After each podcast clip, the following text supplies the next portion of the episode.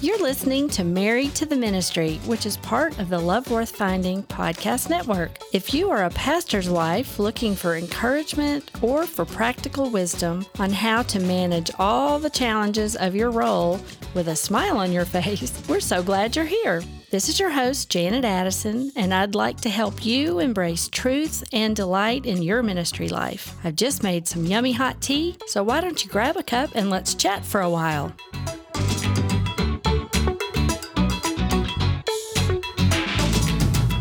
If you've walked through Hobby Lobby anytime since June or possibly even May, you've probably seen Christmas decorations in one part of the store, while there were beachy items or patriotic stuff or pumpkins and scarecrows, you know, Halloween stuff in another part of the store. Hobby Lobby does a great job of reminding us to celebrate all the special seasons in life and to plan ahead for them. I've bought lots of holiday decorations over the years, but the more we move, the more likely I am to pitch that stuff than I am to pack it. And besides, you know, sometimes it's hard to get excited about the holidays when you don't live close to your loved ones. Or if you are new in town and really don't have an established friend group yet that you feel comfortable enough with to celebrate holidays with. When we moved away years ago for our first church, it did not occur to me how much distance was going to affect holidays for our family. It didn't occur to me that churches have special holiday traditions too, and that those events might affect when and where our family could celebrate the holidays. It didn't occur to me how much vacation time was going to be gobbled up just trying to get to grandma's for Christmas, or, you know, that our spring breaks weren't going to line up with our cousins' spring breaks anymore. And each time God calls us to a new place of ministry, we get farther away from home and our loved ones. Can you remember the last time you spent Mother's Day with your mom? I can't. you know, we've missed family cookouts on Memorial Day, Easter egg hunts at the grandparents, swimming uh, with the cousins on Labor Day, you know, plus New Year's, Father's Day. You know, I've got nephews who don't really know us because we only see them maybe once a year if we're lucky. Plus, there also seems to be an unwritten rule somewhere that says the ones who leave and move away are always the ones who have to travel back. Apparently, the road home does not go both ways. Do you know what I'm talking about? So, when you factor in travel time, school vacations, sports schedules, because good grief, basketball is a Christmas and Thanksgiving sport. Uh, you know, you factor in the church calendar events. Holidays just get really tricky to manage when you live far away from home. Plus, unless you're on a big staff, a church staff, or your church has a healthy budget for bringing in guest preachers, lots of times pastors can't be gone on holiday Sundays because there's nobody to fill in for them. So, what can we do to keep the happy in our holidays when we're in the ministry because sometimes they're, they're just really not happy. Sometimes there are tears and sometimes the whole, you know, fear of missing out and just just the whole absence issue when you're in the ministry, being absent from home, absent from family. That can really uh, make the holidays sad sometimes.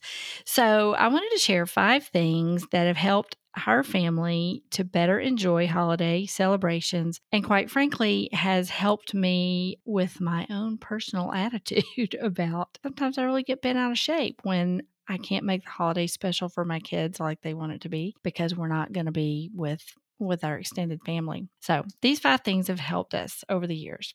Number 1, remember that our mission is to go. Pastor Adrian Rogers often said that God moves his soldiers around on the battlefield. And when you think about it, you know, God's pretty much always done that since the book of Genesis. God told Abraham to leave his home and family for a new land that God was going to show him. Joseph ended up far away from his family in Egypt. Esther was taken out of her uncle's home into the king's palace. Daniel was taken away from his homeland to Babylon. God sent Jesus from heaven to earth. you know, the disciples had to leave their homes to follow Jesus. And one of the last things Jesus told us before he went to heaven was to go ye therefore. So our mission is to go. It has always been to go. When I gave my life to Christ, I gave up my right to do what I want to do and live where I want to live. Sometimes our ministry assignments keep us close to home and loved ones, but most of the time it does not. And following God's plan for my life means I go where He leads. And when your kids are upset because they won't get to spend holiday with their cousins this year, you know, this is a great opportunity to start teaching them about the biblical principle of go.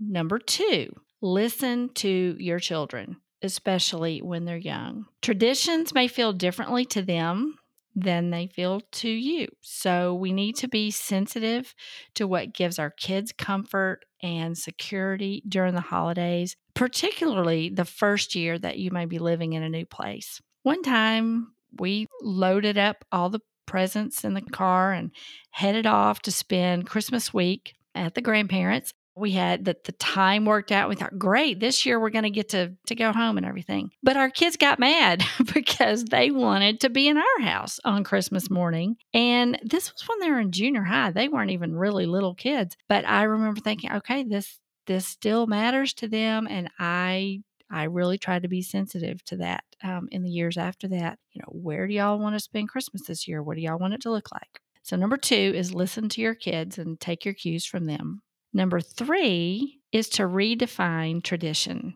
Sometimes the best tradition is no tradition. Embrace spontaneity.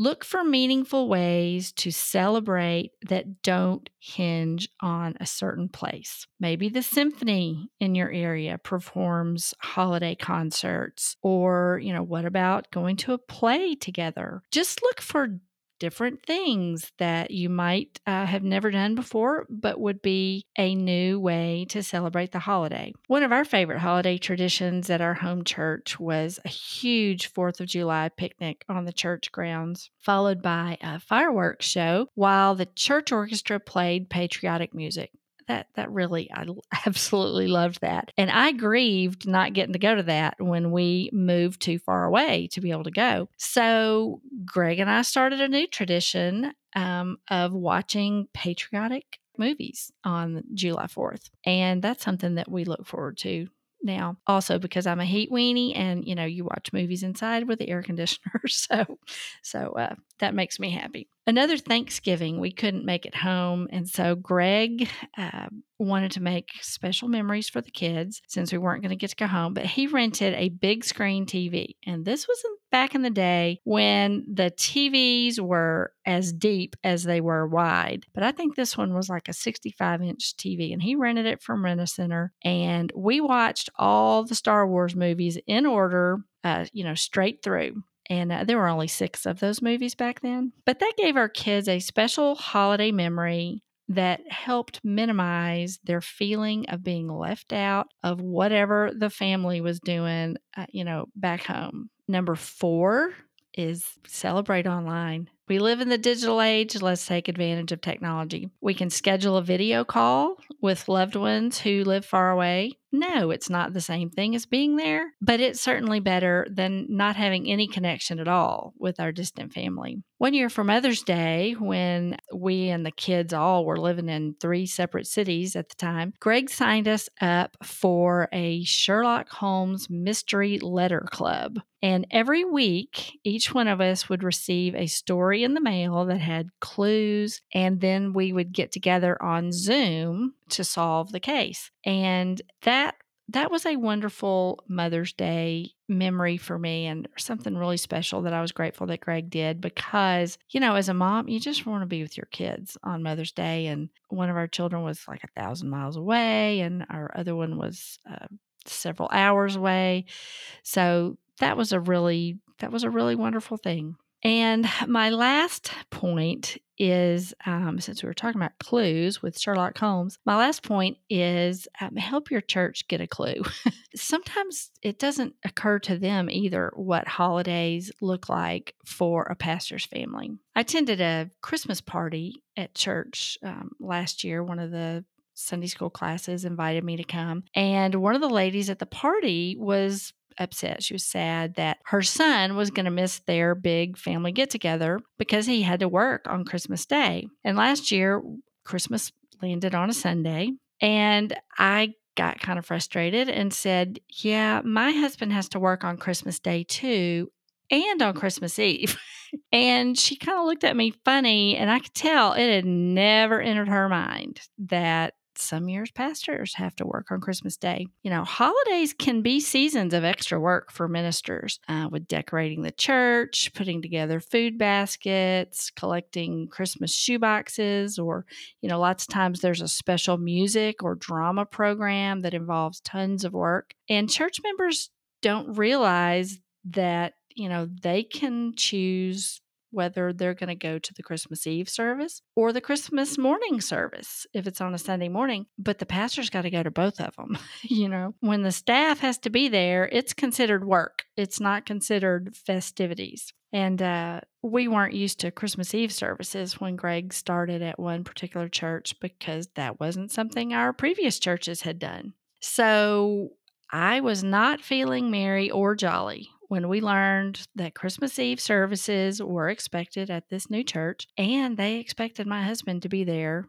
and lead it. So Greg told them he would do it that first year and then we'd we'd see how it went depending on you know how many people were there. Well the place was packed and we thought shoot this is a really big deal to them. But when that service was over everybody else rushed out of the building to go home with their families and you know do whatever was next on their christmas eve uh, list. And the kids and I ended up helping Greg and the worship pastor and his wife blow out all the candles on the stage, you know, pick the wax out of the carpet, straighten things back up. And I had to have an attitude adjustment about that because I did have a little bit of bitterness in my heart over that. Um, but again, you know, people they're that they just don't know that's a thing, and I didn't realize that was a thing until we experienced that. But it's like, well, would I have wanted the janitorial staff to have to come in and skip Christmas Eve with their family in order to do that? And thought, no, you know, Greg certainly wouldn't ask somebody else to do something like that. But it taught us that we needed to discuss, you know, holiday time off options with the personnel committee sometimes, because many times church leadership has never thought about these issues and they can't fix something that they don't know is a problem. So Greg recently talked with our committee about, you know, not counting holiday Sundays against our vacation time. And um, we actually have uh, a few people on staff at this church now. So we, we can do a little rotating for holidays. So that's that's wonderful. But um, these are just some ideas that have helped our family have a happier holiday season, whether it's, you know, Thanksgiving or Christmas or Mother's Day or, or whatever it is that may be celebrating. So I hope this gives you some uh, strategies for maybe bringing some merry into your holiday season. And if you've got an idea of something that your family has done or some way that your church has handled this situation, I'd love to hear about it because I'm always